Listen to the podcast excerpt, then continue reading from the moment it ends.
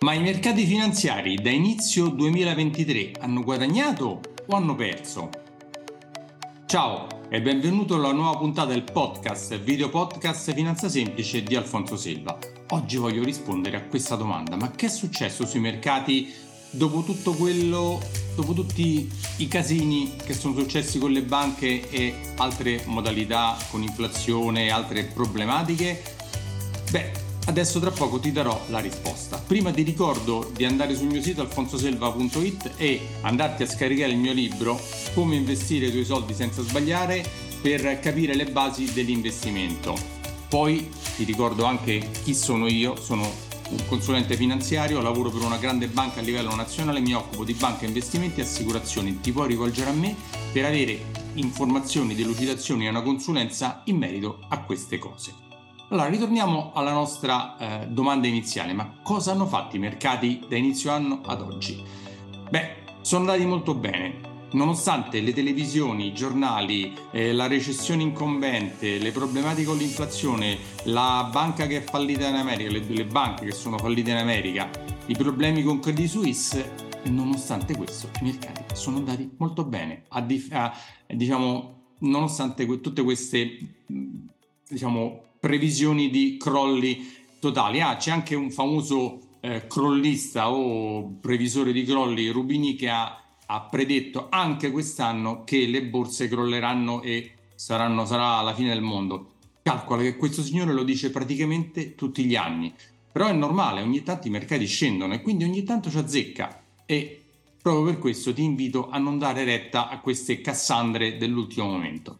Ma per dire cosa è successo sui mercati andiamo ad usare, voglio andare ad usare delle, delle slide, delle, delle grafiche per corroborare quelle che sono le mie affermazioni. Eh, ti faccio vedere una eh, diciamo, presentazione, una, una, grafica, come ho detto, dove ti fa vedere come sono andati i mercati nel 2023 da gennaio ad oggi. Allora, la performance più alta è quella del del Bitcoin, come vedi qui, dell'85%. Questo per te eh, che stai solo sentendo il podcast e non vedendo, ti invito ad andare sul, sul mio canale YouTube e andarti a vedere il video per vedere queste immagini. La seconda asset class è il Nasdaq 100 che ha guadagnato il 19.8. Calcola che l'altro anno aveva perduto il 32% nel 2022. Poi eh, ci sono le eh, azioni eh, generali delle, um, europee, l'11,5. L'oro ha fatto il 9,9. Le azioni large cap, il, l'8,3. E i treasury a lungo termine, cioè i, mm, diciamo, i bot BTP eh, a lungo termine americani, il 6,3. Insomma, praticamente sono tutti verdi, come vedi. Le uniche due asset class, le uniche due modalità che sono in perdita sono gli US rates, che sono i fondi che investono nei, eh, nei mercati eh, immobiliari dello 0,6 e le commodities sono in perdita dello 0,7%. Calcola che l'altro anno e anche nel 2021 erano quasi le uniche che avevano guadagnato.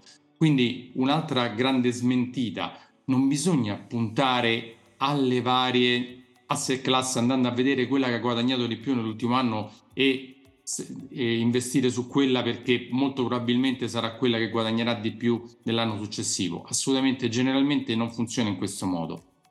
Intanto che siamo qui davanti a questo specchietto, che è di Charlie Bilello, un grande analista finanziario americano, ti faccio vedere nel 2018, quando c'è stato il grande crollo, che è andato tutto in rosso, poi nel 2019 e nel 2020 c'è stato un grande, grande rialzo. Quindi ti invito come sempre a non prendere in considerazione il fatto di eh, che dire oh, quest'anno è crollato tutto, succederà così anche i prossimi anni, anzi di solito è il contrario, un, dopo un anno di grande crolli ci sono anni di grande, eh, di, di, di grande ripresa. Poi voglio andare con te a fare un punto sulla situazione eh, sul, sull'inflazione. L'inflazione in America è intorno al 5%, in Europa è intorno al 6,9%, con una, l'inflazione più bassa ad oggi è in Cina lo 0,7%, sì, la Cina ha una inflazione bassissima, quindi beati loro possono permettersi anche delle, eh, delle, diciamo, delle politiche espansive molto eh, forti per supportare la loro economia. per andare a quella argentina o venezuelana del 104 del 501%, insomma c'è un po' di tutto. Questo per dirti perché eh, le banche stanno combattendo questa inflazione e che comunque stanno piano piano affrontandola anche grazie e vincendola anche grazie alla discesa dei prezzi del, soprattutto alla discesa dei prezzi dei, del gas e del petrolio, anche se il petrolio ultimamente è un po' risalito dato che l'OPEC Plus ha detto che vuole eh, diminuire di un milione di barili, di barili, al giorno l'estrazione, quindi questo ha riportato un po' su il prezzo del petrolio, però vediamo che succede nel lungo termine. Quest'altra tabella è molto carina, ti volevo far, ti volevo far vedere come è andato il rialzo dei tassi della Fed americana e siamo oggi qui intorno tra il 4,5 e il 5 si prevede un altro rialzo dello 0,25-0,50 per arrivare a un tasso finale del 5-5,25%. Questo dovrebbe essere l'ultima eh, rialzo de, della Fed per poi vedere cosa succede sui mercati sul riguardo sull'inflazione. Anche la BCE è prevista un rialzo nella prossima riunione a maggio, per poi forse ce ne potrebbe essere anche un altro, ma anche la BCE che è la banca più falco, più aggressiva sul rialzo dei tassi per vedere che cosa sta succedendo. Ti ricordo sempre che dal momento del rialzo dei tassi passano circa sei mesi, un anno per vedere gli effetti sui mercati di quello che sta succedendo tassi, sulle, sull'economia. Ti ricordo che questa modalità è quella che le banche usano per raffreddare l'economia e quindi riuscire a riabbassare quello che sono le aspettative di inflazione sui mercati. Altra cosa su cui volevo andare a appoggiare dopo averti eh, parlato del discorso che i mercati sono saliti molto da gennaio fino ad oggi, e, ma che questo non è un invito a dire guarda nel breve termine puoi guadagnare tantissimo, ma a non dar retta a tutto quello che dicono le tv o i giornali su, quest'ambito, perché molte volte per vendere eh, i giornali o per far seguire le loro trasmissioni fanno questi titoli sensazional- sensazionalistici di paura, ma di fare un, una programmazione a lungo termine, fare un piano finanziario col tuo consulente finanziario per fare una programmazione, perché una programmazione non è vedere nei sei mesi o nell'anno, anche nei due anni, ma bisogna avere un orizzonte temporale minimo, minimo di 5 anni, dai 5 ai 10 anni. Poi volevo dare una risposta a tutti quelli che eh, hanno fatto la corsa all'acquisto dei BTP, pensando che il BTP eh, sia la soluzione a tutti i mali. Non lo è. BTP potrebbe essere uno dei prodotti da scegliere per fare una diversificazione, ma come dico sempre non si parte dal prodotto per capire che cosa fare, ma si parte dalle esigenze, da quello che è il progetto, il piano finanziario che è personalizzato per ognuno. Quindi non si fa lo sbaglio di dire prendo la cosa che mi rende di più, c'è questo adesso quanto è bello, quanto è carino, vado qui sopra. Per esempio l'altro anno uno potrebbe aver detto, uh che bello, le eh, commodities, il rame, l'oro eh, sono salite tanto, investo tutto su questo. Non è assolutamente così, oppure il contrario, dire ah, le borse, il Nasdaq ha perso tantissimo, non ci investo più niente, investo tutto da altre parti. Guarda che il Nasdaq, per esempio, è uno degli indici che ha fatto di più quindi non partire dal prodotto, ma partire dalla programmazione, dalla progettazione, da un piano finanziario. Come in tutte le cose va fatta una programmazione nel lungo termine. Stavo dicendo, voglio dare una risposta a tutti quelli che hanno fatto un BTP. Allora, eh, se tu avessi fatto un BTP negli anni passati, anche recente, passato nel 2022, ad oggi saresti ancora in perdita il BTP di solito viene fatto per la cedola e non, non, si va a vedere il controvalore di quanto vale questo BTP sul mercato, mentre invece se hai dei fondi vai sempre a vedere il valore del fondo e non quanto invece non aspetti il tempo per dargli come se hai un BTP a scadenza 5 a 10 anni. Voglio eh, andare a questo per dirti, ho preso questo BTP che scade nel 2035. Se guardi il 13 aprile del 2022 il suo prezzo era 131,75. Quindi se tu avessi investito 100.000 euro avresti comprato a 131,75. Cosa è successo per esempio nel corso del tempo? Dopo al 19 ottobre 2022 il, il prezzo da 131 era crollato a 97 con oltre il 30-35% di perdita sul capitale investito.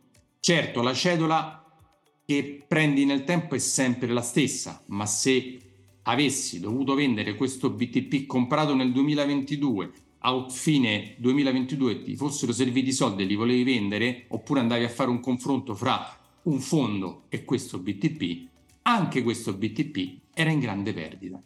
Cosa è successo ad oggi? Ad oggi è recuperato abbastanza, sta intorno a 104, non è ritornato al prezzo che era all'inizio del quando l'avevi comprata, per esempio nel 2022. Quindi attenzione anche a sottoscrivere BTP perché anche il BTP sale e scende. Non esiste niente di totalmente sicuro, stabile, sempre nel tempo neanche i soldi che lasci sul conto corrente, perché quelli, per esempio, vengono mangiati dall'inflazione, dal 6,5% di inflazione prevista quest'anno, vuol dire che sui soldi lasciati sul conto corrente perderesti il 6,5%. Ora voglio fare anche un altro piccolo inciso, visto che ci sono e voglio levarmi alt- qualche altro sassolino dalla, dalla scarpa a tutti quelli che hanno investito negli anni passati comprando, sottoscrivendo, come dico, un prodotto e non facendo un piano finanziario, sottoscrivendo per esempio la polizza ramo 1, quella a capitale garantito, a tutti i sottoscrittori di Eurovita, in questo momento stanno un po' nei, nelle problematiche perché non possono disinvestire le loro polizze perché la compagnia Eurovita è stata commissariata e si prevede che sarà salvata nei prossimi mesi.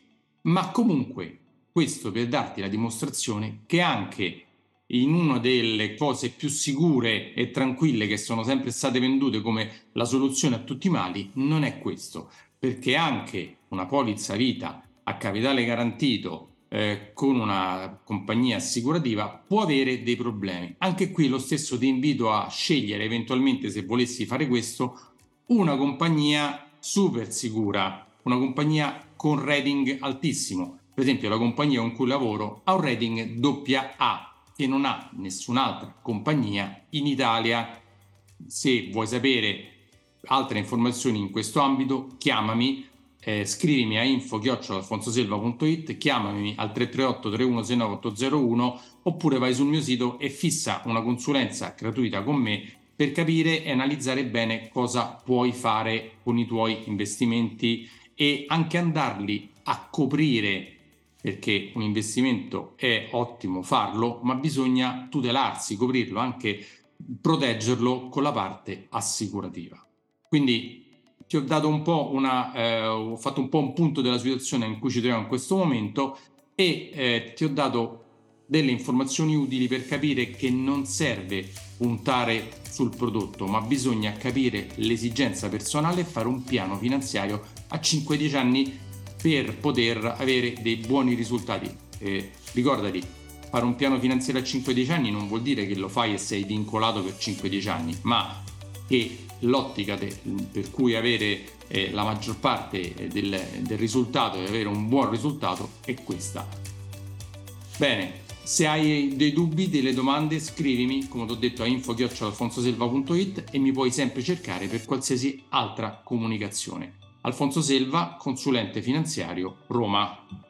Se sei arrivato fin qui, i miei complimenti perché hai aumentato tantissimo la tua cultura finanziaria.